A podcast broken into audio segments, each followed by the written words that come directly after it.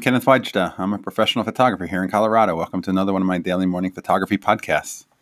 So, today I'm going to talk about potato mashers. Okay, not really for potatoes, but there used to be a kind of flash that had its own handle and it was large and it mounted on the side of your camera. And they called those flash systems potato mashers because they were so large and they had a large handle. And you probably could mash your potatoes with them.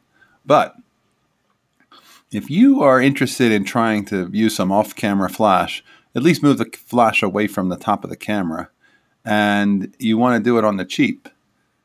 There are flash brackets they used to sell that you can readily find online for hardly any money and at camera stores and sales. They're everywhere. And they basically are a handle with a 8 inch bar sticking out and that 8 inch bar has a tripod mount and you can mount it under your camera. So I put one on my Rolleiflex because the Rolleiflex doesn't have a flash shoe or any kind of flash connection. And it allows me to hold a handle with the camera mounted six inches away from it. And it gives me a place to put a flash. And it is a very stable way to hold a camera and use a flash.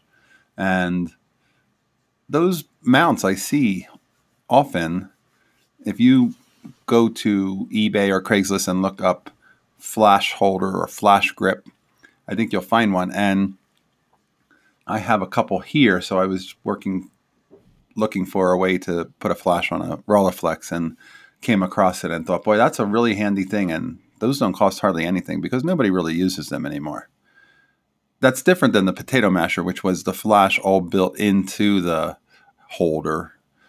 That actual flash was made either by Sunpak or I think Nikon made one too. But in general, you can get these handles that aren't very heavy, they aren't very expensive, and they give you another opportunity for holding the camera at a different place than just on top of the camera so that the shadows aren't so flat. And you might try one if you come across one.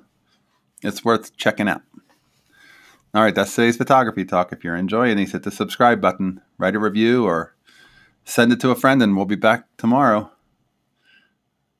As always, here's a good light.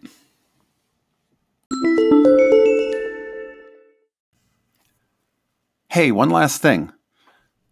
Watch my YouTube channel. Here's to goodlight.com. And I put out a weekly YouTube of inspiring photo talks, and I think you'll enjoy it. So take a look. Here's to good light.